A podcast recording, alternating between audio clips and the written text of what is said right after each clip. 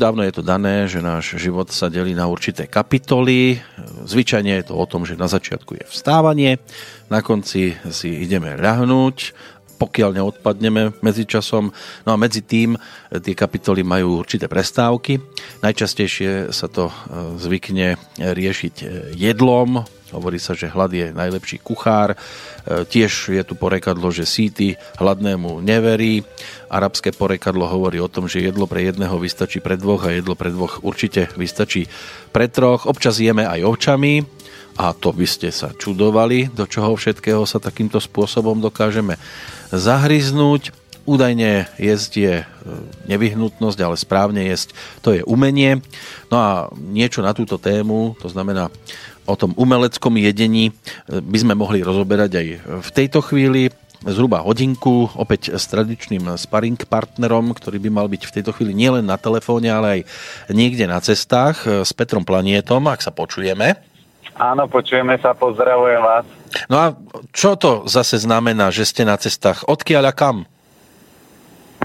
Tak uh, život každého človeka je cesta a ja dneska brazdím cesty, lebo som bol vybaviť nejaké veci tým, že ja pochádzam z Oravy, z Tvrdošina, tak som potreboval ísť vybaviť nejaké veci na daňový úrad, tak a musel som tam ísť dneska, tak som si to tak zariadil, aby som ráno vybavil veci, ktoré potrebujem na úrade a cestou naspäť do Bratislavy sa porozprával s vami. No, láska chodí e, alebo prechádza cez žalúdok, momentálne vy prechádzate kade? Ja prechádzam cez Nižnu teraz momentálne. no, e, čo na raňajky? Stihli ste niečo už e, poriešiť? E, ja vždy vysvetľujem ľuďom. Všetci ľudia, keď majú veľa práce a nestíhajú, tak prvú vec, ktorú vyhadzujú, je jedlo a večer si povedia, to tak nejako dobehnem, to sa tak dopracem. A niektorí tomu hovoria biely sex, že prídem domov a znasilním chladničku čiže vyžerem všetko, čo tam je. A ja čím mám viacej práce, lebo ja som skončil včera konzultáciu o 10. Na Oravu som prišiel o pol jednej e, k rodičom a ráno už som stával, prichystal som si raňajky, obed a frčím teraz do Bratislavy, takže možno pri Trnave budem mať niekde obed. Tak e, ja sa vždy o seba starám, aby to telo malo z čoho fungovať, lebo keď mi zasvieti kontrolka tankovať, keby mi zasvietila napríklad teraz, tak ja si nemôžem povedať, že do Bratislavy to dojdem, ve to auto to zvládne a ľudia si myslia, že keď nebudem jesť, alebo keď budem jesť niečo hlúpe, možno cukor, káva, čokoláda a takéto veci, lebo niekto povie, to sú stimulanty, tak to telo na tom nemôž, nefunguje a skolabuje. Mal som krásny príbeh jedného pána, ktorý podnikal. On bol úspešný, mal úspešnú firmu, ale jeho raňajky vyzerali tak, že ráno sa zobudím, dám si kávu.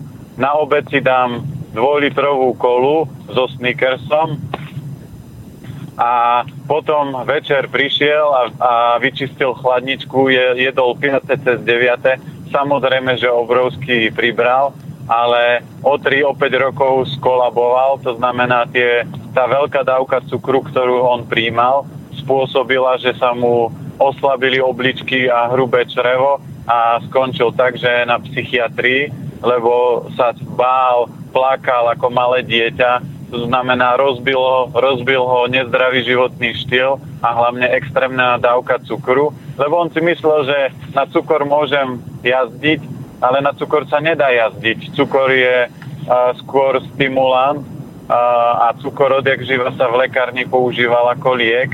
Keď je telo unavené, vyčerpané, tak ho môžem na chvíľku nastimulovať. To isté je káva, ale ak ľudia pijú 5-6 káv denne, jedia veľa sladkostí, tak je otázka času, kedy ich celý režim proste vypne, skolabuje, sekne sa a potom sa budú pýtať, prečo práve ja. No, ja som začal dnes e, porekadlami, tak si ešte dovolím e, povytiahnuť e, dve a teraz som sám zvedavý, že ktorý, ktoré z nich vám bude bližšie. Týka sa to raňajok, obeda a večere. V jednom príslovi sa hovorí raňajkuj alebo raňajky zjedz sám, obed ponúkni priateľovi, večeru daj nepriateľovi. Asi tie raňajky bez partnerky by možno niekomu ani nechutili, alebo partnera. Druhé príslovie hovorí o tom raňajkuj ako kráľ, obeduj ako mešťan a večeraj ako žobrák. Dá sa súhlasiť s obidvomi, alebo je vám bližšie iba jedno? Obidve sú skoro to isté povedané, len v trošku inej forme. A toto presne platí a potvrdzuje to, to, čo ja som aj vysvetlil, lebo prečo máme raňajkovať ako král, lebo do obeda je fáza žalúdka a vy keď tam dáte ráno jablčko, alebo si dáte nejaký z nápoj, alebo len si dám čajík alebo kávu, tak žalúdok vtedy je najsilnejší a má najviac energie a najviac sily tráviť potravinu a vyťažiť z toho najviac energie. Potom v rámci obeda tá energia už začína klesať a ke, ku večeru už ten žalúdok je najslabší, už je unavený a my vtedy začneme ládovať. No a on si po, to je ako keby ste zamestnancovi povedali, že o, má pol hodinu času o, do fajrontu alebo do záverečnej a vy mu poviete, ešte urob prácu za 8 hodín, no tak on sa vám povie, vylez mi na o, o pol hodiny padla a ja končím. A vy keď to naladujete do žalúdka, tak on si povie, ja toto tráviť nebudem a potom to len posúva a to jedlo prejde telom, človek sa ráno zobudí a nemá energiu. Takže začnem čím? Kávou nie som hladný, lebo v žalúdku to ešte stále leží, lebo on už po, po, po záverečnej, alebo keď padla, už robiť nebude a hlavne on to nemá zaplatené, tak prečo by robil? Čiže aj organizmus, keď to nemá zaplatené, keď sa o nestaráme, tak on prečo by robil a snažil sa nás harmonizovať. Takže preto veľa ľudí povie, na raňajky nepotrebujem nič, ja som vôbec není hladný, na obed niečo zbuchnem a večer to zopakuje. A takto to stačí robiť 3-5 rokov. Prečo hovorím 3 až 5 rokov? Lebo telo má neuveriteľné záchranné mechanizmy, že 3 až 5 rokov akúkoľvek divočinu stvárate, tak je to schopné zvládnuť bez nejakých veľkých následkov. Ale ak pokračuje človek po viac ako 5 rokov, tak už sa začne deštrukčne meniť stav orgánov, trávenia a celého toho vnútra. Preto je múdre počúvať naše múdrosti. Preto sa hovorí, že to sú ľudové múdrosti, lebo to naši predkovia vypozorovali od našich, babi, uh, uh, od našich babičiek a ťahali si to z pokolenia. No len si zoberte teraz tú situáciu, že máte dať večeru nepriateľovi a na večeru sú napríklad e, slíže s makom. To by bolo dosť také e, no, tragické pre niekoho. Aspoň, aspoň pre nás dvoch určite, nie? No nebolo, lebo keď vo vesmíre fungujú zákony, ak vy sa podelíte s tým, čo máte, aj s ľuďmi, ktorých v úvodzovkách nemáte radi, tak je to vám pripíča, pripísané je vám viacej bodov za to, ako keď to robíte tak, že a veľa ľudí pomáha druhým, takže pozrite, tuto máte nejaké jedlo a z druhej strany vystrčená ruka a čo mi za to vydáte? Takže toto sa neráta, ale ak by ste toto urobili, že máte obľúbené slíže a ja, tým, ja to už takto robím, to znamená, že keď na večeru manželke urobím makové rezance, tak ja si dám napríklad ešte nejakú fazulovú polievku a potom si dám len malú myštičku tých rezancov, lebo ja by som bol schopný vybieliť celý hrniec, ale som si vedomý toho, že keď ja mám veľkú záťaž, tak o telo sa musím starať. Musím ho správne vyživovať a nie, že jazyk sa rozhodne, že to je dobrota, teraz sa nadlábni, lebo to už nedostaneš. Nie. Jazyk musí počúvať. Mm, ťažko to jazyku ide. Dobre, ale sme v čase predvianočnom pomaličky.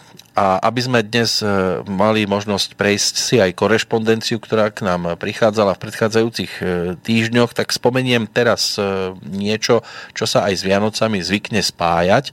Oficiálne odborne tomu hovoria alium sativum. Viete to takto dešifrovať? Nie. No, cesnak kuchynský by to mal byť. Lebo, lebo prišla, prišiel e-mail od poslucháča, konkrétne, kto je podpísaný pod tým v tejto chvíli tu nevidím meno, ale nevadí, môže byť, že sa k tomu dopracujem. A e, ako, ako sám poslucháč e, píše, e, o cesnaku by sa rád teda niečo dozvedel, respektíve posiela mi niekoľko bodov, ktoré teraz poprosím vás, aby ste mi vyhodnotili, nakoľko je s tým možné súhlasiť, či je to mýtus, alebo cesnak môže skutočne v mnohých prípadoch pomôcť, to znamená zvnútra organizmu, konzumácia, ale alebo navonok, e, to sú tie legendárne domáce recepty e, s cesnakom, okrem toho, že je jednou z takých tých oficiálne najzákladnejších, najchutnejších prísad do jedál, tak by mal byť aj veľmi dobrým pre naše zdravie. Nie len tým, že ho budeme konzumovať, ale má významné účinky aj pri rôznych e, maskách na tvár. Niektorí to takto riešia, hlavne samozrejme ženy. Takže údajne pomáha pri akné, pri herpese, pri zápale ucha, a tiež e, keď sa nám niekde dostane trieska, malý kúsok dreva a mal by pomáhať aj pri vypadávaní vlasov, pri kašli a starostlivosti o. Tak poďme najskôr e, k tomu, e, či sa dá táto sedmička brať ako taká reprezentatívna, alebo tam chýba niečo, čo by ste vy dokázali do toho zoznamu ešte zaradiť. No, určite veľa vecí, keď aj človek začne používať hlavu a logiku, a ja som počúval všetky tie body, tak jeden bod, ktorý tam podľa mňa určite moc nepatrí a to je vypadávanie vlasov, lebo vypadávanie vlasov a vlasy súvisia skôr s obličkami a všetky tieto veci, ktoré boli pomenované, tak to je skôr e, hrubé črevo, lebo cesnak má najväčší vplyv a jeho najväčšia účinnosť je, že je prirodzené silné antibiotikum, to znamená, on dokáže obrovsky podporovať imunitu a bojovať s patogénmi v tele, čiže je to taký antibakteriálny, antiparazitárny, protizápalový. A všetky tie problémy, ktoré boli vymenované, či zápal ucha alebo kožné problémy, to sú všetko zápaly. A to sú všetko patogény, ktoré sa v tele premnožili a cesnak ich dokáže spacifikovať. Samozrejme, keď je to kvalitný cesnak, keď to nie je cesnak taký, že činy, že ho hryziete ako jablko a hľadáte, že kedy príde štiplavosť, ale keď sú také, že dobre, aj mne mamina a vypestuje, ona pestuje na Orave má záhradku a keď vypestuje cesnak a malé, má také krásne malé, ale v štipe ako čert. To znamená, že dáte si jeden malý kúsok a páli ako za 5, ako možno za celý strúčik Takže takýto cesnak potom účinky má. Ale ak si kúpim nejaký cesnak v hypermarkete, a, tak ten účinok môže klesať. Ak tam je štít plavosť, ešte neznamená, že ten účinok je vyšší, ale vždy ten prírodzený, organický, dobre vypestovaný cesnak, tak veľa tých parametrov má a jeho určite najsilnejšia vlastnosť je, že podporuje pľúca hrubé črevo, preto aj pri tých dýchacích problémoch pri, pri, tých, pri tých kašloch. Bežne ten recept sa robil, že sa dával cesnak, mlieko a med. A v tomto prípade, tak ako veľa ľudí povie, že ale veď o mlieku som hovoril, že moc nie, ale v tomto prípade, keď je suchý kašel, tak sú vysušené pľúca a keď mám kvalitné mlieko, tak ono zvlhčuje pľúca. A v tomto prípade preto naši predkovia používali mlieko, med a cesnak, lebo cesnak bude bojovať s tými patogénmi, mlieko zvlhčí pľúca a cesnak má, či a med má účinok uvoľňovať pľúca, lebo tie pľúca si, sú tým suchom stiahnuté. Ja napríklad tým, že mlieko nejem a nepijem, ale mám ľudí, ktorí napríklad vôbec živočišné bielkoviny už nepríjmajú, tak oni to môžu napríklad tento istý recept urobiť s rýžovým mliekom a, podob, a dosiahnu podobný účinok. Ja, ako som spomínal to vypadávanie vlasov, tak podľa tejto informácie, ktorú mám pred sebou, je údajne cesnak známy pre svoje efektívne obnovovanie vlákien alebo pre efektívne obnovovanie e, tých e, vlákien, ktoré máme na hlave. Údajne sa to robí tak, že ak vám vypadávajú vlasy, tak si máte urobiť cesnakové maslo alebo čistý cesnak niekoľkokrát denne nechať pôsobiť po dobu najmenej 10 minút. Ja neviem si predstaviť teraz chodiť po byte ako taký ješko s jablčkami, mať na hlave hlavne cesnakové strúčiky. A hlavne, keď pôjdete zajtra do roboty, tak budú vás voňať, že či ste si grgli alebo prdli, prepačenie. No, len, len neviem si predstaviť, že keď už teda na tej hlave je tam menší porast, že ako si to tam prištipcujem. Ale to bolo asi nejaké myslené, že sa potrie uh, pokožka, aby sa to stimulovalo. To určite nebude cesnak na hlave položený. to máme na hlave skôr maslo občas. Aha, no to, to hej. No, takže, a, takže tento, a vždy treba hľadať, že ja už som sa vo svojej praxi veľakrát stretol, že ľudia hľadajú, dajme tomu, nejakej potraviny všetky vlastnosti, aby mala, aby harmonizovala všetko. Ani vo firme neexistuje človek, ktorý by zvládal všetky typy práce. To znamená od umývania záchodov, poriadenia firmy. Vždy mu ide niečo veľmi zle a niečo mu ide veľmi dobre. A cesnak je úžasný v tých gro bodoch, ale myslím si, že aj v slobodnom vysielači, keď budeme robiť maratón, tak budeme mať jednu tému hodinovú o vlasoch, aby sme to rozbalili, povysvetľovali. Ja zavolám kamaráta, ktorý roky rieši vlasy a vysvetlí možno všetky tie pochody a príčiny a súvislosti. Takže to necháme na túto reláciu, ale myslím si, že cesnak bude niekde veľmi ďaleko, čo sa týka toho skutočného účinku, aby tie vlasy nevypadávali, lebo to je záležitosť výrazne obličiek. A on síce posilní hrubé črevo a hrubé črevo potom obličky, ale takým tým potieraním to bude malý efekt. No už vidím, táto téma bude určite mojou obľúbenou, čo sa týka vlasov. Tam sa budete môcť venovať každému môjmu vlasu osobitne. Ale ešte na chvíľočku poďme k tomu cesnaku. Ono sa zvykne, alebo aspoň ja sa s ním stretávam v dvoch prípadoch. Ten jeden, že je v polievke uvarený cesnak, druhý hlavne počas štedrého večera, keď to zvykneme spájať s oplatkami a s medom. Najskôr si teda skúsme povedať niečo o tom uvarenom cesnaku. Nestráca sa tam nejaká hodnota? Vždy, keď uh, niečo robíte, tak sa vždy niečo stráca, ale si treba uvedomiť to, čo už som vysvetľoval v iných reláciách. V Číne nenájdete človeka, ktorý by hrízol šalát a kamarát, ktorý bol tam, tak uh, išli si dať polievku a aj s uh, priateľkou a povedala, že prosím si šalát Číňanovič, šalát Číňan chytil šalát paličkami, namočil do horúcej polievky a tá vyvývali oči, vedel, ja som chcela šalát a on, však to šalát, ale eh, tým, že to namočil do horúcej polievky, tak ošetril tú extrémne jinovú energiu toho šalátu a s tou, tou, tým teplom a tou horúčosťou uh, ubral ten veľký yin a zharmonizoval tú zeleninu. Preto aj cestnak sa nepoužíva do jedla tak, že ho vyváram. Samozrejme, keď robím vývar, môžem ho aj takto použiť, ale gro cesnaku sa používa tak, že keď už mám uvarenú polievku alebo prívarok alebo čokoľvek, tak cesnak na záver vytlačím do toho jedla a to jedlo chytí úplne famoznú chuť a tie jeho napríklad silné energie, ktoré väčšine ľudí vadí, lebo dneska ľudia majú slabé trávenie, tak e, vôbec potom nevadí. Ale ten uvarený cesnak v polievke neublíži tomu? Ako myslíte, že... No, dám tam celý strúčik a nechám to uvariť aj, ja neviem, s mrkvou, petržlenom a podobne. Nie, cesnak geniálne dochutí tú polievku a on svoje také tie gro vlastnosti si zanechá, ale niektoré tie... No, tak tu sa veľa toho nedozvieme zrejme. Vypadávate nám. Takže zrejme bude Peter Planeta niekde v tuneli. V tejto chvíli skúsime ho na novo vykrútiť. Zase sa tam objaví určite ten kamarát, ktorý s ním spolu cestuje. No, ja som vedel, že tam bude. Toho počuť vždy dobre, len Petra Planietu nám ako si e, teraz e, ten náš e, káblik neumožnil dostať do vysielania, tak snáď sa to podarí pri tom ďalšom spojení. Volaný účastník je dočasne nedostupný. Pozrite sa na to.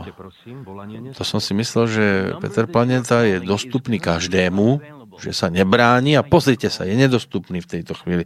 Tak si dáme pesničku a budeme skúšať e, sa spojiť potom e, počas nej a e, čo sa týka piesne, dáme si dnešného nového oslávenca z kapely, ktorá by nám k tej téme o jedle mohla by byť celkom aj blízka, čiže horký, že slíže.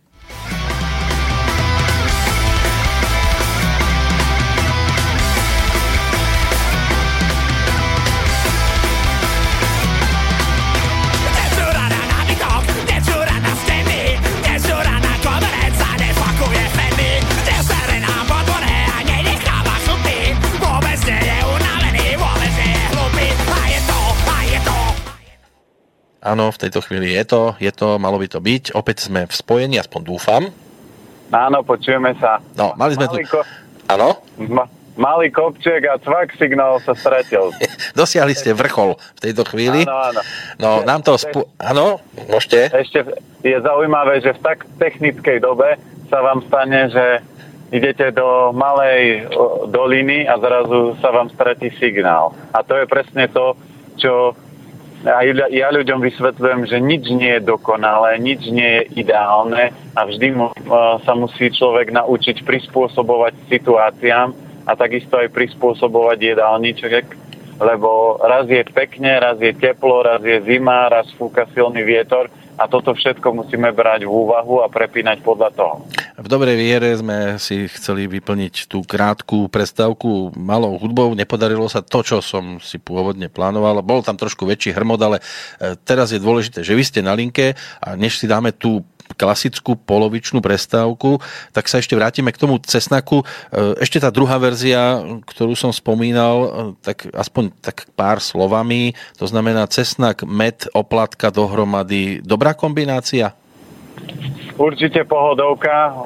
Vždy, keď ľudia jedia aj oplatka, je napríklad biela múka, alebo keď sa kúpia zdravé oplatky, tak väčšinou je to bezlepková múka, alebo je to celozrná múka, ktoré sa robí tak e, vždy je to taký malý rituál a tie oplatky sú takým tým znamením Vianoc, takže aj my to mávame. Ale platí to, že všetko, čo máte múčne, cestoviny, vločky, vždy to zahlieňuje a cesnák robí presne tú geniálnu vec, že pomáha telu odhlieňovať, podporuje to hrubé črevo, čiže tá kombinácia je úplne super a v rámci tých pľúc cesnak s medom má ten efekt to, že tie pľúca otvára, uvoľňuje sa. Samozrejme, toto nepoužívame, keď máme vlhký kašel, to znamená, že vykašliavame hlieny, vtedy to tak moc dobre nie je s medom kombinovať, vtedy je lepšie nasadiť samostný cesnak ale keď je taký ten suchý kašel, tak je to paráda.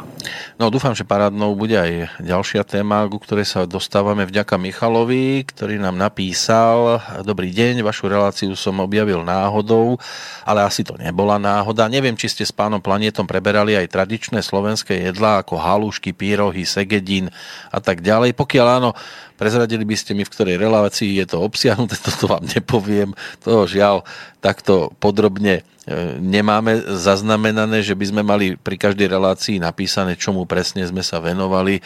Takže môžeme čiastočne do toho e, skúsiť ešte pichnúť dnes.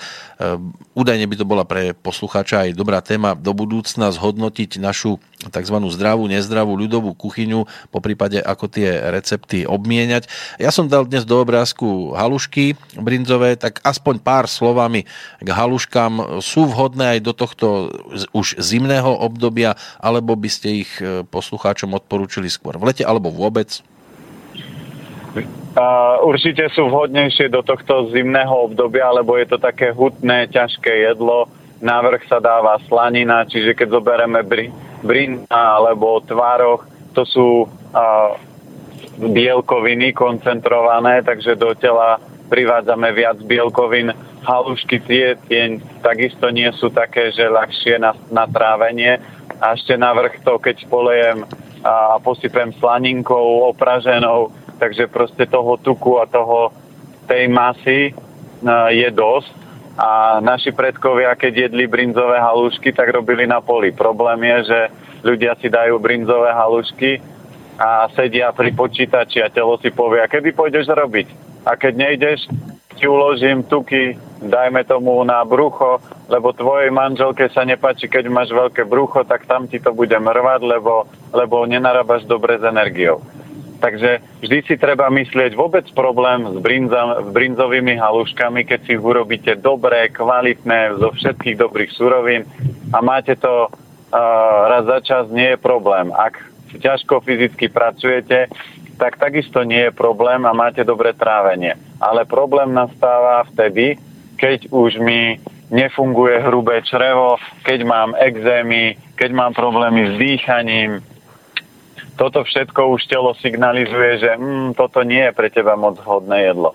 Takže my môžeme aj napríklad takú tú slovenskú gastronómiu rozobrať zase v maratóne, lebo tam budeme mať veľa priestoru, 36 hodín bude sa o čom baviť. Tak môžeme tam kľudne rozobrať a dáme tému najobľúbenejšie slovenské jedlo, aké má plusy, ako ho, kedy je teda ho dobre papať a na čo si teda dať pozor pri tom. A ja potom v podstate mám e, možnosť si dať halušky, ak hovoríte tak, ako hovoríte, denne, lebo ja prácu na poli e, zažívam, vždy si ju rozdelím na poli a to, čo som neurobil do obeda, urobím po obede. No, ale to, to všetci si takto myslia, že ja som si to na poli urobil, ale to tak nie je. To musí byť taký ten maximálny uh, fyzický výkon, to znamená drevorúbač, alebo uh, človek, ktorý uh, robí na poli, ale nie, že sa vo, vozí na traktore, ale fyzicky niečo prenáša. Ľudia, ktorí robia na stavbe, čiže oni potrebujú toho yangu a toho takej tej hutnej stravy veľa, preto pre uh, robotníkov je to paráda, ale zoberte si, že oni keď príjmajú len veľa takýchto, takejto hutnej stravy, tak tá hutná strava rozvíja len telo, ale nerozvíja mozog. A mozog na to, aby sa rozvíjal, potrebuje obrovské množstvo minerálov a to je taký krásny dôkaz, že ľudia po 20 rokoch života a jedenia vyzerajú divne, zvláštne, že ich nepoznáte.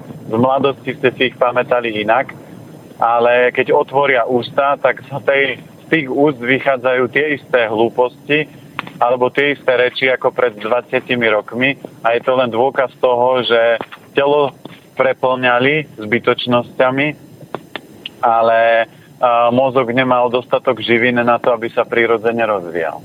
No, na poli budeme v tejto chvíli tiež, už sa o to pokúšali technické problémy, ale rozdelíme si reláciu na poli e, a po tej prestávke hudobnej budeme pokračovať. Zahra nám kapela, ktorá sa nám už sem nenápadne snažila otrieť e, a hodí sa nám k téme, pretože pôjde o horky, že slíže, ako som už spomínal, Peter Hrivňák alias Kúko dnes oslavuje narodeniny a takto to rozbalil svojho času ako e, taká fešná slečna.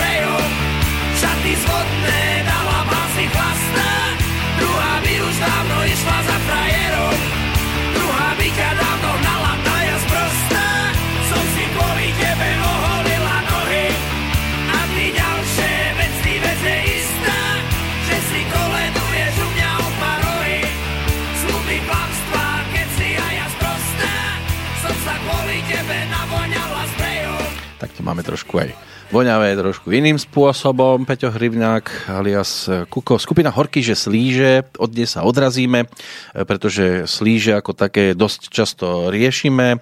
Kedy naposledy napríklad Peter Planieta? Halo, halo. Áno, počujeme sa stále. Ja vás počujem. Počúvali sme Horky, že slíže. Čo takto slíže na obed? Môžu byť?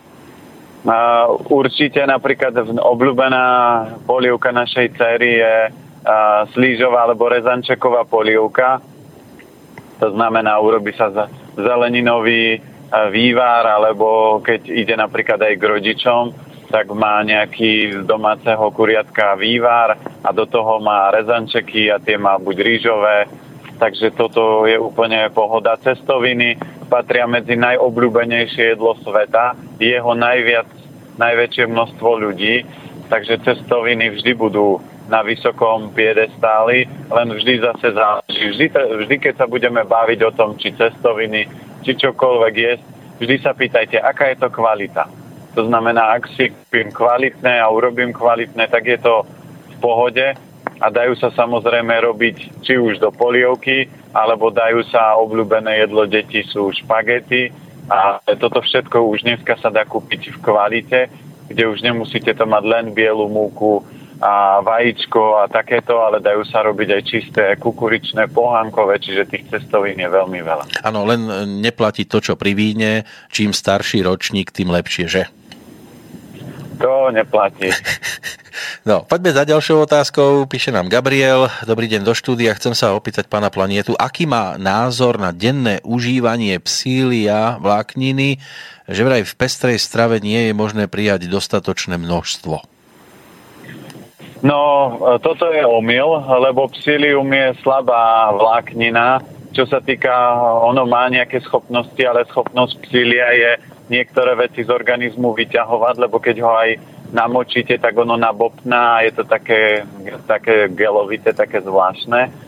A toto robí v tele a má schopnosť ťahať niektoré veci, ale keď chcete vymetať v hrubom šreve, tak e, psilium nepatrí medzi najsilnejšie sú štyri veľmi silné obilniny, ktoré dokážu robiť dokonale alebo dosť výrazný poriadok v hrubom čreve a to je rýža naturál, jačmen nahý, e, špalda a ráž. A to sú všetko celé zrná, ktoré sa varia väčšinou v pomere 1 ku 2 a varia sa, rýža naturál sa varí 40 minút, jačmeň, špalda a ráž minimálne hodinu a v pomere 1 ku 2 a toto potom jem ako prílohu, čo ja viem, k nejakej strukovine alebo k zelenine a dokážu výrazne čistiť hrubé črevo.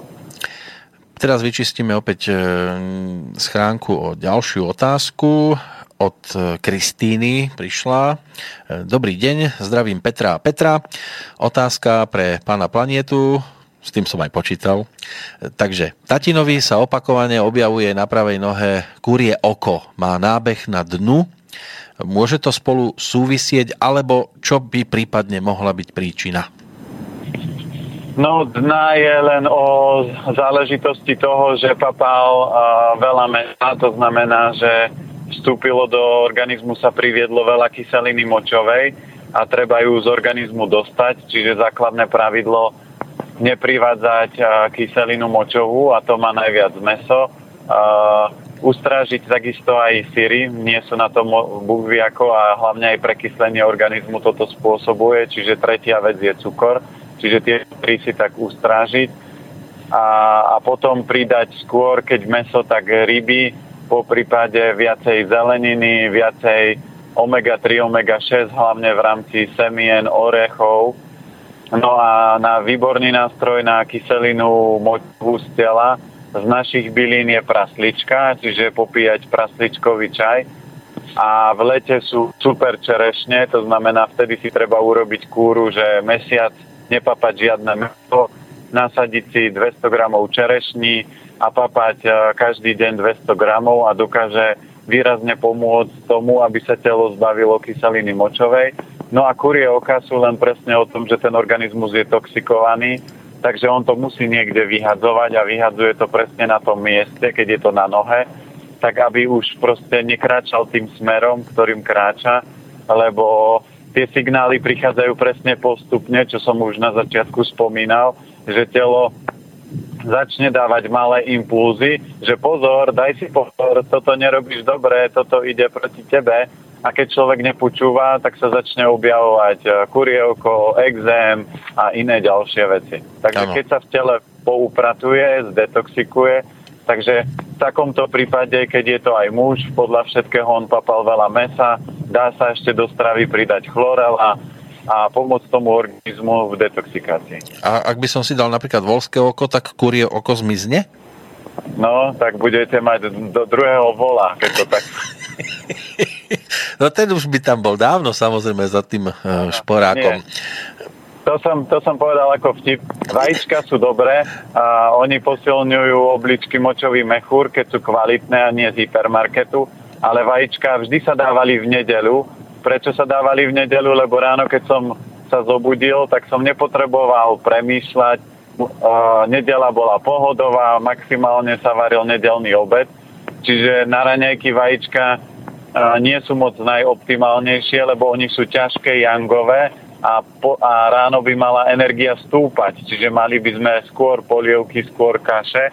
A keď si dáme praženicu, tak to je energia, ktorá ťaha dole. A zase praženica je výborné jedlo, keď idete napríklad kopať kanál v sobotu, tak si kľudne dajte praženicu, nejaký celozrný chlebík, dostatok zeleniny a budete schopní 5-6 hodín robiť, ale vyminiete tú energiu toho, čo ste spapali. Ale keď si dáte praženicu a idete teraz kreatívne sedieť pri počítači, tak môžete tak kreatívne len sedieť, ale nič tam nevymyslíte.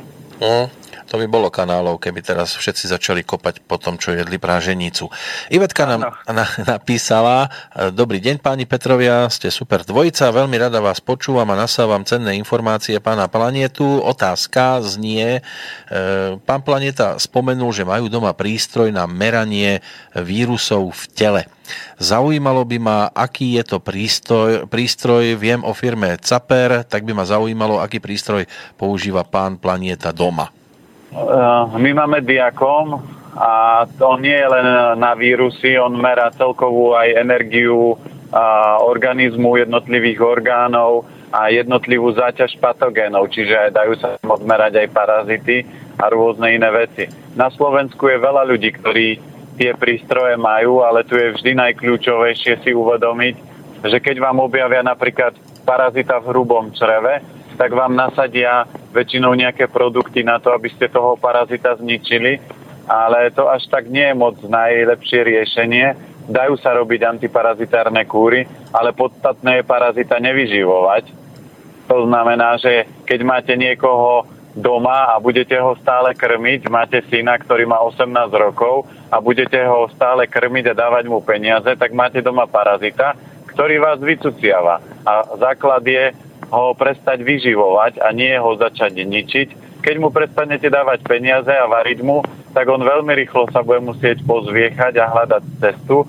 Ale odpoveď na to je ešte ďalšia, že keď viete, že vám to niekde objavia v nejakej časti toho tela, tak viete, že ten orgán je slabý. A prvý, prvý krok, ktorý by mal nasledovať, začnem posilňovať ten orgán, lebo je slabý, aby mohol dobre fungovať a potom sa snažím ho nejakým spôsobom ešte podporiť a potom prestanem riešiť toho parazita alebo aj ten vírus. Lebo bežne je to tak, že človek má chrípku a teraz si je sladkosti a ten stav len podporuje vírusy, ktoré sú v tele.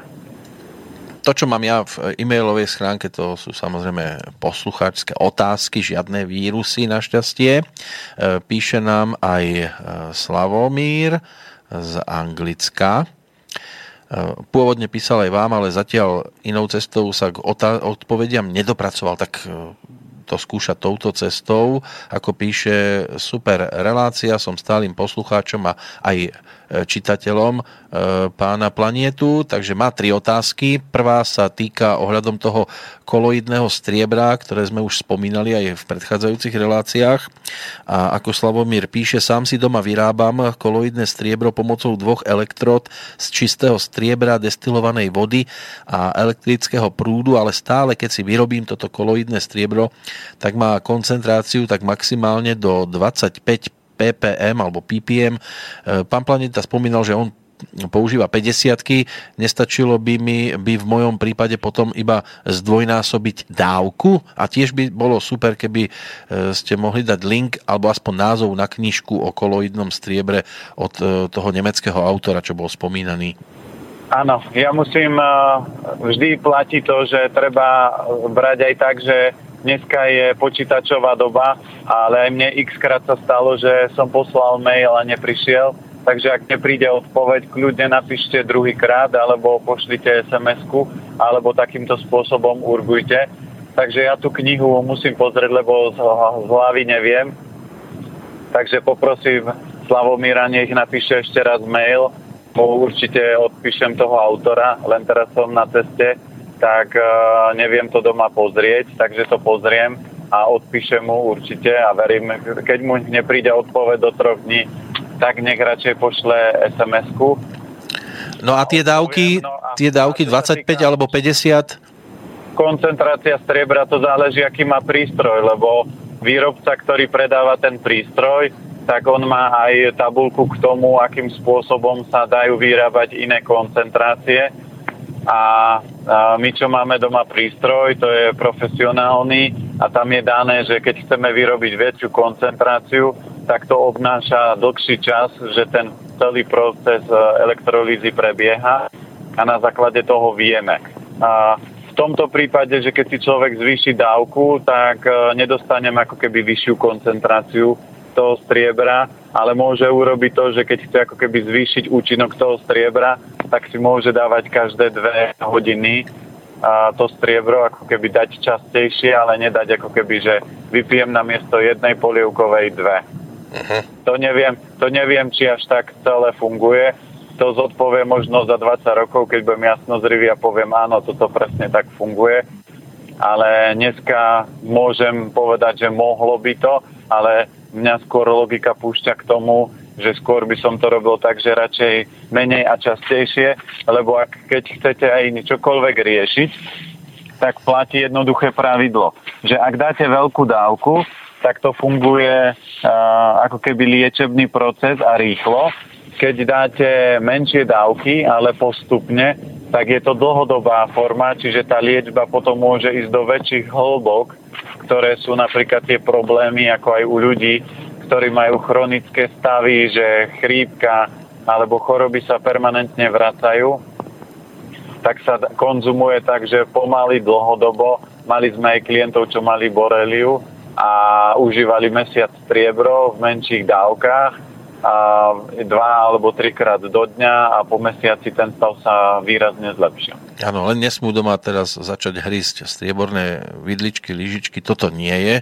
O... Smúľať môžu, smúľať môžu, hrísť nie, lebo potom, keby som bol zubár, tak poviem aj hríste a potom tuto máte kontakt, prídem vám skontrolovať zuby Áno. E, prejdeme aj k druhej otázke od Slavomíra. Tá sa točí okolo ríže Naturál. E, ako píše, tu v, e, na, na britských ostrovoch nemajú nikde nič s názvom ríža Naturál. Asi najbližšie podľa toho, čo som tu našiel, je brown rice, čiže hnedá ríža A je to tak správne? Skúšam už týždeň e, tú črevno-detoxikačnú kúru a robiť to tak, že si spravím pol hrnčeka tej ríže a v osobitnej panvici si uvarím pokrajanú brokolicu, karfiol, mrkvu a hrášok. Toto potom zmiešam a dám k tomu ešte nejaké semiačka. Je to OK, alebo aký by mal byť postup? Nenašiel som to nikde na vašej web stránke. Takže čo sa týka eh, hnedá ryža alebo naturál, by to malo byť plus minus rovnaké, veď uh, najlepšie je pozrieť si na webových stránkach, uh, že rýža naturál, ako to vyzerá na Slovensku a v e-shopoch a potom to porovnám v tom obchode a to názov je len o tom, že tam to môžu trošku inak volať. No a postup, keď chcem robiť detoxikáciu, tak používam len rýžu naturál, čiže varí sa v pomere jedna šálka ryže a dve šálky vody. Keď to zovrie, pridám buď pár zrniečok soli alebo nejakú morskú riasu a varím to 40 minút minimálne na minimálnom ohni a potom to konzumujem so zeleninou. Ak chcem podporiť hrubé črevo, tak používam všetky biele zeleniny, ako je petržlen, cesnák, rečkovky a buď ich povarím, alebo rečkovka sa dá nastrúhať, zmiešať s umelcom trošku, urobiť si taký, že pikos a toto môžem pridať, ak chcem nejakú varenú alebo urobiť si risotto, tak môžem použiť koreňovú zeleninu, ako je mrkva, petržlen, zeler, po prípade podusiť, ak chcem znásobiť účinok, môžem pridať do toho kari korenie a zamiešam to do ryže a môžem to papať s rýžou, alebo môžem to jesť zeleninu zvlášť, toto zvlášť, ale keď chcem detoxikovať, tak nepridávam žiadne tuky a žiadne strukoviny, žiadne bielkoviny, lebo to už sú iné, iné energie, ktoré potom telo už má iný problém v rámci tráviaceho procesu a už sa tak nečistí. Ešte na záver to zalejeme ryžovým mliekom, lebo to je tretia téma, ktorej sa Slavomier venuje v tomto e-maili a pýta sa, je kvalitnejšie a výživnejšie ryžové mlieko z prasku alebo to trvanlivé ryžové mlieko v tetrapakových obaloch. Tu v e, Británii sa, myslím, nedá kúpiť chladené. A, a prvé bolo aké, lebo to som nepočul. Z nejakého prasku, ak to dobre čítam to neviem, aké je, ale uh, čo sa týka mliek... Niektorý... Zrejme, zrejme z prášku, tak, aby som... Lebo tam Aha. nie je diakritika, tak musím takto teraz. Aha, takže z prášku. No určite je lepšie tie tetrapakové, prečo? Lebo tie práškové musia mať nejakú konzervačnú látku proti hrudkujúcu. Ja som zatiaľ nenašiel mlieko, ktoré by je práškové a že by nemalo nejaké Ečko na to, aby to konzervovalo tak určite je lepšie používať tetrapakové, lebo tam je jedna obrovská výhoda.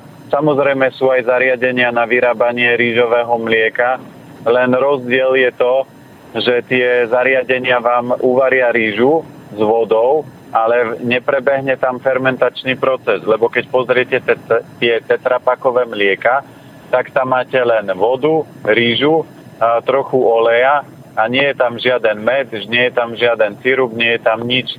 Čiže tá sladkosť toho mlieka a, a tie mlieka sú sladké sa dosiahne tým, že oni tú rýžu nechajú fermentovať, potom ju uvaria a potom z toho urobia to mlieko.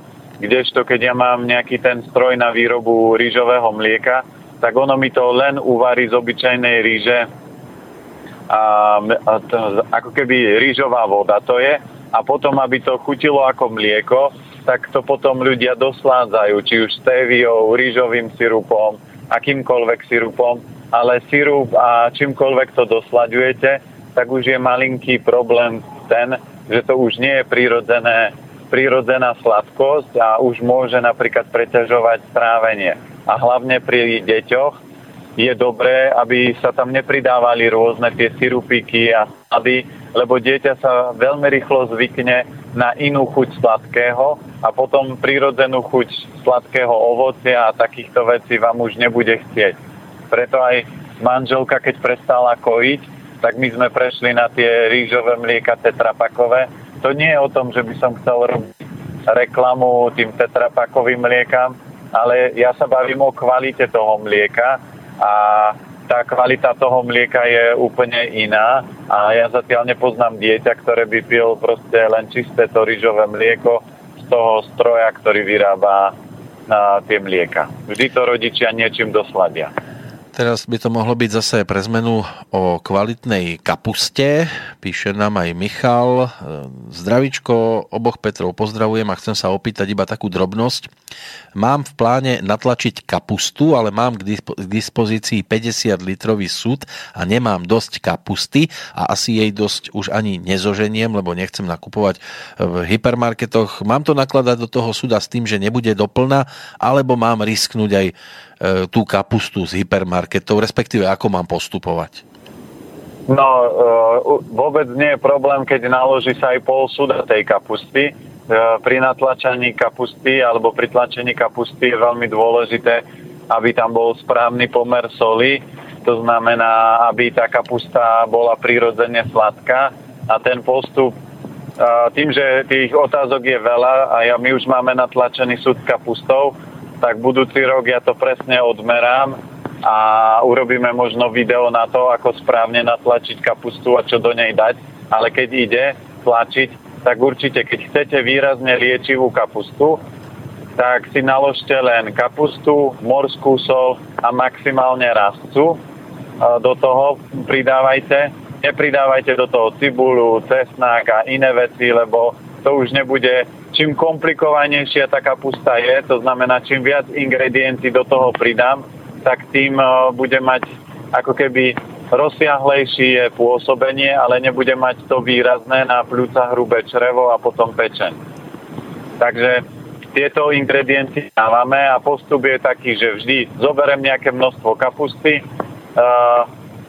kým ona nie je natlačená, tak dám do suda a väčšinou mi tak vytvr, e, vytvorí nejaký vrstvu, posolím to, čo ja viem, tak čajová lyžička sa prime, asi primerane dáva na tú prvú vrstvu, premiešam, posypem rastov, premiešam dobre a natlačím. Dám druhú vrstvu, posolím, rastcu, premiešam, natlačím. A keď som v polovici, ak bude tlačiť, že namiesto 50 litrového, ale 25 litrový súdok, lebo má tak, také množstvo kapusty iba, tak keď bude v polovici, tak by sa mu malo vytvárať v tom súde už šťava, čiže tekutina, že ten fermentačný proces sa spúšťa. Ak by sa šťava nevytvárala, tak trošku viac nech prisoli a aj tú šťavu môže ochutnať, že či to je primerane sladké a či, či to je primerane slané alebo extrémne slané. No a na základe toho tú sol používa. Ak by, bo, ak by sa mu podarilo, že dá veľa soli, tak vždy tá kapusta sa trošku dá premiť, dá sa nariediť, ale potom tá kapusta vydrží trošku dlhšie, ale môže potom zaťažovať obličky, preto to treba nariediť alebo ju trochu premiť pred používaním. Ak by bola menej slaná, tak sa môže stať, že bude trošku rýchlejšie sa kaziť. Takže preto treba to odhadnúť, ale myslím si, že aj na internete sú nejaké recepty presné, že aký pomer kapusty, ja sa skúsim na to pozrieť, popremýšľať a po prípade aj pridám na stránke, že pomer ako tlačiť kapustu a aký pomer na to množstvo kapusty, koľko by do toho malo ísť soli. No, pomaličky ideme do finále, tak e, neviem, či všetko určite nepostíhame. Odložíme si aj do ďalšej relácie, ale snáď samovi by sme ešte mohli zodpovedať niekoľko otázok, e, ktoré poslal. Tak poprvé, aký máte názor na jedenie aloe vera? E, má doma pár rastliniek a občas si list ošúpe a zje. Aloe vera má veľmi silné takisto protizápalové účinky, len ono je to veľmi silné a jeho energia je inová. A treba ho používať, keď cítim, že to telo potrebuje podporiť.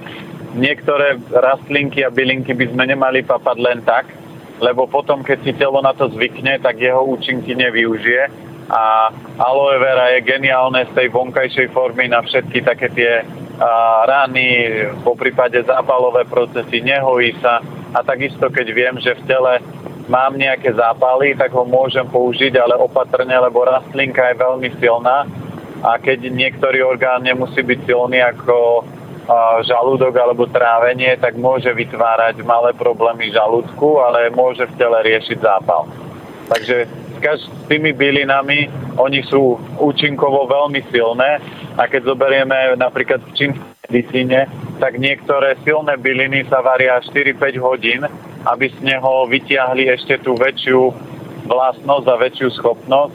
A preto, keď by sme sa mali baviť o aloe, tak by som uh, išiel za ľuďmi, kde to aloe sa pestuje a zistil, ako najúčinnejšie oni ho spracovávajú, ako ho konzumujú, ako ho používajú, aby som vytiahol, lebo tí domáci vedia tie top recepty a tuto väčšinou do Európy sa dostanú také tie komerčné recepty a ľudia si myslia, aloe je zdravé, šup na všetko, ale nie keď ho nepoužijete správne, niektoré byliny môžu urobiť neporiadok v organizme a rozladiť niečo iné. Druhá otázka, tá sa týka polievok. Pýta sa samo, že koľkokrát za deň je vhodné jesť polievky. Ako píše, ja ich jem tak trikrát do dňa. Nie je to veľa?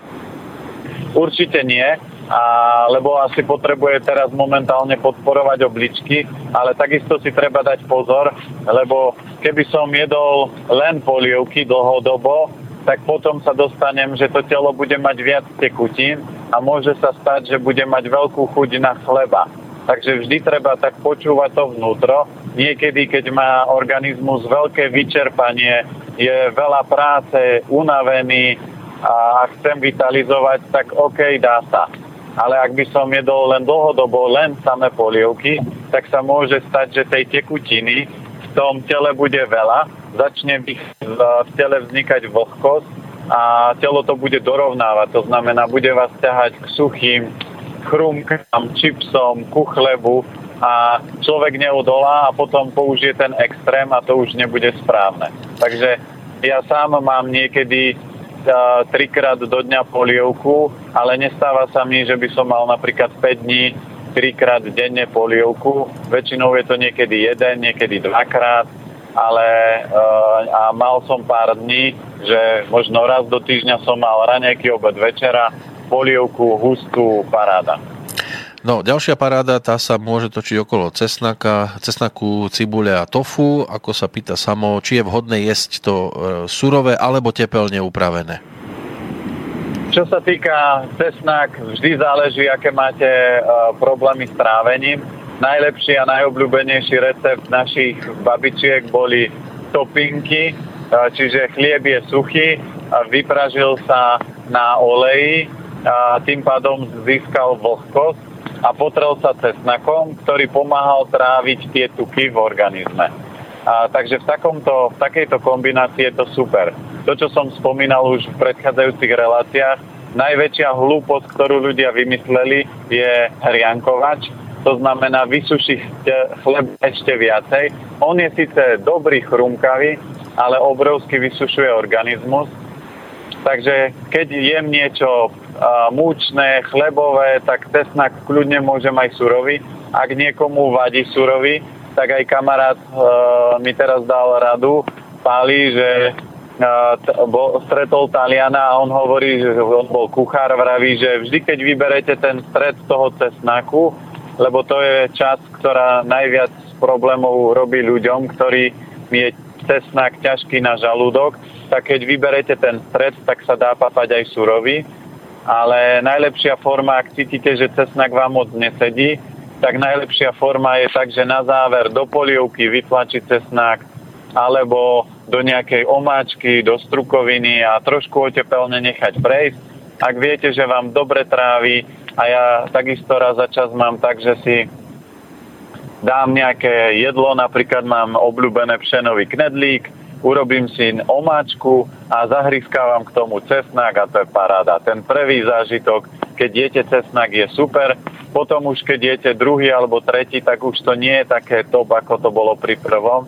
A aj to vám signalizuje organizmu, že toto mi urobilo dobre, to stačí. Takže ja nikdy nejem, takže 4-5 cesnakov naraz, lebo už potom to, ten organizmus vám signalizuje, že toto už nie je o zážitku, to už ťa páli s prepačením veľa. No, aby to bola paráda aj pre sama, tak ešte v krátkosti skúsme zodpovedať aj poslednú otázku. V jednej relácii ste spomenuli, že sa dá napraviť zrak nejakými spôsobmi. Môžete v krátkosti priblížiť akými? Uh, t- manželka nosila štvorky dioptrie, takže postup je nasledovný. Musíte prestať zaťažovať pečeň, čiže pečeň zaťažujú všetky chemické, nekvalitné potraviny, a, a meso, keď tak iba kvalitné, maximálne tak 2-3 krát do týždňa a z toho raz by mala byť ryba. Z nášho prostredia je super pstruh a e, jesť napríklad teraz v zime kyslá kapusta je výborná, čiže tu môžeme papať častejšie a viacej, aby sa podporila pečeň. Všetky zelené zeleniny podporujú pečeň a pozor na nekvalitné tuky a cukry, hlavne ovocné, lebo fruktóza nezaťažuje slinivku, ale ona sa rýchlo mení na tuk a tuk potom zaťažuje pečeň. Čiže treba upraviť týmto spôsobom stravovanie. Môžem si ešte urobiť kúru pestrec mariansky, to som už spomínal, ale uh, zopakujem, uh, jeme denne trikrát do dňa jem čajovú lyžičku pomletého pestreca, ktoré si pomelem sám, nekupujem pomlety, zapijem vodou a takto 6 týždňov. Čiže toto je v rámci výživy. A krok 2 je, že e, začnem cvičiť očnú jogu. Takže keď si pozrie na internete, sú aj knihy, ale sú aj na internete videá, kde sú ukázané cviky z očnej jogy a toto môže použiť. A ak je uh, osoba, ktorá už nosí okuliare, tak treba urobiť to, manželka napríklad urobila to, že zobrala si týždeň voľna, išla na chatu, zložila okuliare a prvé dni videla rozmazanie, ale začala oči používať. To znamená, začala trén, trénovať okohybné svaly, lebo keď nosíte okuliare, tak stále rozmaznávate oči. To je ako keď vás boli koleno a máte paličku a stále sa o tú paličku opierate, tak to koleno sa nezlepší, lebo sa spolieha na, na to, že veď mám paličku, tak na čo by som sa regeneroval. Preto keď to chcete zrýchliť a manželka toto robila minimálne s jednou klientkou, viem a poznám ju, že ona presne urobila toto isté, zobrala si týždeň voľna, zložila okuliare a začala trošku rozmazane videla, ale začala tie oči trénovať, cvičiť očnú jogu, jedla dobre, takže ten zrak sa postupne vracal a tie oči sa zdokonalili. Očná operácia moc nie je výhra, lebo to je slabosť pečenia a potom pečen si povie, že ak toto nezmeníte, tak pritvrdím a bude pritvrdzovať inej úrovni. No, myslím si, že pre dnešok dostato, dostatočné množstvo odpovedí. E, tí, ktorí sa nedočkali, určite o 7 dní sa k tomu dostaneme. Ešte taká jedna otázka, ktorá sa netýka iba slava, ale môže byť, že bude zaujímavá aj pre tých, e, ktorí by sa chceli odpovediť dočkať trošku skôr. Na aký mail by mohli písať? Kľudne na info, e, zavinač elementy zdravia ale my budeme aj na stránke, uh, už teraz to doťukávam, že tam bude poradňa, takže aj tie otázky, aby tam videli, lebo niektoré otázky chodia podobné, takže aby posluchači si mohli prečítať nejaké odpovede, nejaké rady, tak ja teraz robím uh, s kamarátom, aby mi tam vytvoril poradňu a aby tie otázky mohli byť aj nejakým spôsobom zoradené a ten človek si mohol pozrieť, mám problémy s očami alebo s týmto, tak tuto si to pozriem. Áno, lebo Slavo píše, že práve skúšal ten, e, tú adresu info zavináč elementyzdravia.sk a tam mu to nejak ale, veľmi neprechádzalo. To, ale tu platí jednoduchá vec, že vy môžete poslať 100 mailov a 101 sa vám nepríde z nejakého dôvodu a to, nevy, to nevysvetlíte. No o týždeň, áno? Pre, pre, preto vždy treba byť, uh, búšiť na dvere. Hovorí sa, kto klope, bude mu otvorené a uh, ja sa, samozrejme všetko sa snažím odpovedať, snažím sa to riešiť čím skôr, ale keď mne to nepríde, alebo to nemám, alebo neviem, škriatkovia sa pohrali, Slavo to odos, odoslal a mne to škriatkovia nepo, ne, nedoručili, tak ja na, na ne, neprí, neprídenú otázku ťažko môžem odpovedať. No ale o týždeň prídete zrejme do Banskej Bystrice? O týždeň, o týždeň sú Vianoce. To je ešte, ešte je 21. To ja viem, ale to už je Vianočný týždeň. A tak vy už sa... vykladáte nohy, áno? Áno, ja už som v decembri bol vás pozrieť. Či nebol? Kedy som bol? Na Mikuláša. No, takže ja v januári vás prídem pozrieť. V januári, takže vidíme sa až na nový rok, ale počujeme sa o týždeň. Áno, jasné, o týždeň sa počujeme, budeme vianočnú náladu mať. Tak, budeme si hovoriť Merry Christmas, alebo už je jedno, ako to kto nazýva, komu je bližšie to alebo to, tak nech si povie hlavne, aby bolo príjemne a pohodovo. Pán Planica, ďakujem pekne, opäť sme to trošku pretiahli, ale snáď to bolo pre poslucháča opäť užitočné, tak sa teším opäť o 7 dní do počutia. Ja ďakujem takisto veľmi pekne a ďakujem aj posluchačom, že píšu otázky a ďakujem, že aj tie otázky sú už konkrétnejšie, že potom sa na ne trošku ľahšie odpovedá. A držím vám palce, prajem pekný deň a pekné vianočné obdobie. Áno, ďakujeme aj my. aj Banskú Bystricu. A Banská Bystrica pozdravuje teraz e, vás na cestách a nech šťastne dorazíte do cieľa. Dobre, ďakujem. Táto relácia vznikla za podpory dobrovoľných príspevkov našich poslucháčov. I ty sa k ním môžeš pridať. Viac informácií nájdeš na www.slobodnyvysielac.sk Ďakujeme.